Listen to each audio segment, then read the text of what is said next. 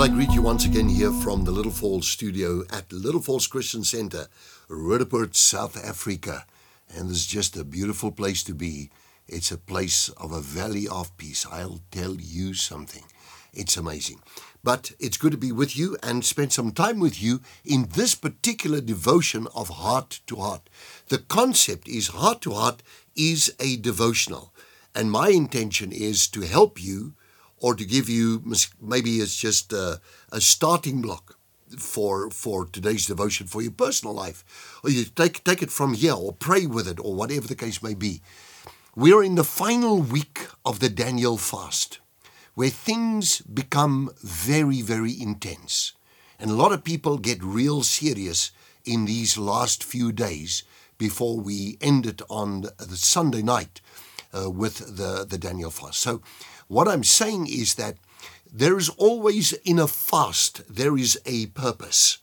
In a fast, I don't fast or I don't just go start drinking water or just eating you know vegetables and water like Daniel did. Daniel chapter number 1 or Daniel chapter number 10 you see his description of what he was eating.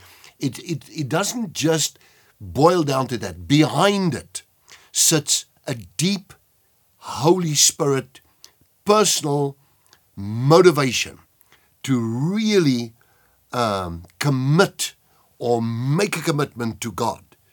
Now, um, the verse that is in the chapter that we're dealing with here in this book, Activating the Victorious Kingdom Life, which uh, I did with Maud. Maud and I put it together, and some 21 chapters, 21 uh, day Daniel fast, is being a kingdom fruit bearer.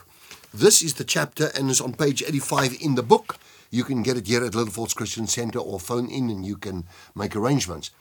But uh, Jesus says these words in John 15, verse 5. He says, I am the vine, you are the branches. He who abides in me, and I in him bears much fruit. For without me you can do nothing. Even uh, uh, if anyone does not abide in me, he is cast out as a branch and is withered, and they gather them and they throw them into a fire, and they are burned.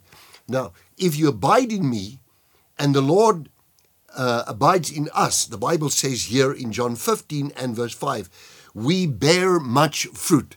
Now, I've set out in my personal life to bear maximum fruit for the kingdom of God. It takes an effort. Uh, we're never at the end of the road, but it's a wonderful journey for you to say to yourself, I am going to be a fruitful person of the kingdom of God. You know, fruitful people have got characteristics. They get involved with the church. They they pray. They go to prayer meetings. They uh, they are always even on Sundays, they're handy, they help here, help there. They get involved in Sunday school, they get involved in, in, in study sessions, Bible study sessions. Fruitful people witness for Jesus. Fruitful people uh, are always talking or leading, particularly in this field. This one field is witnessing for Jesus Christ, where he says, uh, you know, you will receive power when the Holy Spirit comes upon you. Acts chapter number 1, verse 8. And you will be my, my witnesses. How can I be more fruitful than just being a witness for Jesus Christ? To me, it's terribly important in these late hours of this last, the last days, world's last days. I mean, I see it everywhere. If you look at the prophecies, if you look at the Bible, it's just like that. So, my friend, wherever you are, dear one, Make a commitment to bear fruit in the kingdom of God, to be really fruitful. Commit and endure with it. And God will bless you this year. You are precious, you are valuable, you are loved. And I pray that God's power and blessing be upon you in 2023.